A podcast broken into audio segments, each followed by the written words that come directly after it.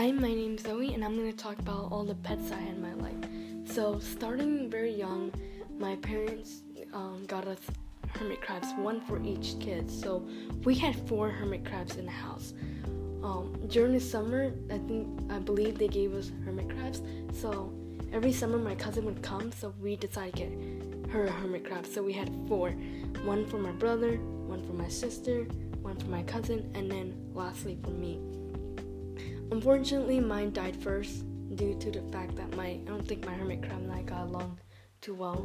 He always snapped at me and I always moved and swung my hand and always hit the ground, died first.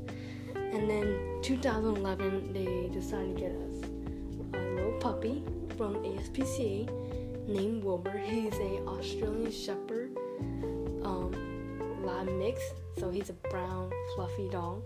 He's would count as a large dog. He's about like 67 pounds right now. But when he was really young, he was super tiny and liked to go in my dad's shoes and just sit there. Um, so that was our very first dog. So he's currently eight year old right now. And then the second dog we got is a really small dog that we got from Cap, the citizen of animal protection. She's a little um, Chinese Crested Terrier mix, and she, her name was Pepper. We kept the original name because we couldn't thought of anything else, but we gave her middle name, which was Fluffy, because she was pretty fluffy dog. And then two, and then later we decided my dad fell in love with this pit lab mix named Lily. She's quite a big dog. She definitely got a really big head, so I sometimes like to call her Big Head when I want her to come to me. She was a really tiny dog. She started really tiny now. She's like 70 pounds, I believe.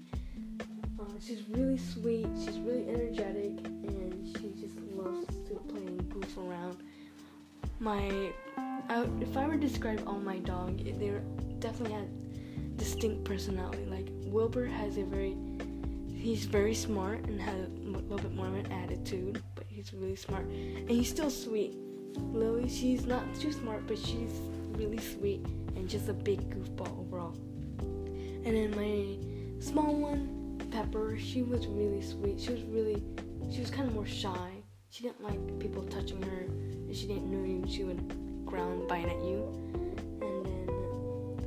As time passes on, my the small the small family dog Pepper passed away, so that was kind of hard. And then so we got a new dog named Angie. She's quite small, like this Pepper. She's longer and I think she's taller, but she's way less. And her,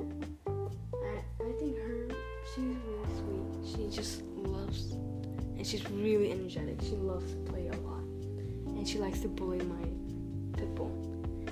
So she's a Yorkshire Terrier mix, and she's she kind of got that brown and black fur going on. She has a very small head. She has a long body, and, and so we rescued her from Cap, and so same one that we got with Lily and So um, that's all the dogs and animals I had in my life. I'm planning to get a snake, but I guess just not just yet. Um, so I went over to Petco this weekend to hold a snake, but the snake looked like he wanted to have me for dinner, so I decided not to touch the snake. So yeah, that's it. That's all the animals I had in my life, and the one I'm planning. I definitely do love animals. I want more. So yeah. And oh yeah, more about my other dog, the new one. She's around six, and then my pit lab mix. She's like four. So they're all kind of old. They're not too young. So yeah. Well, thank you for listening, and I'll see you next time. Um, peace out.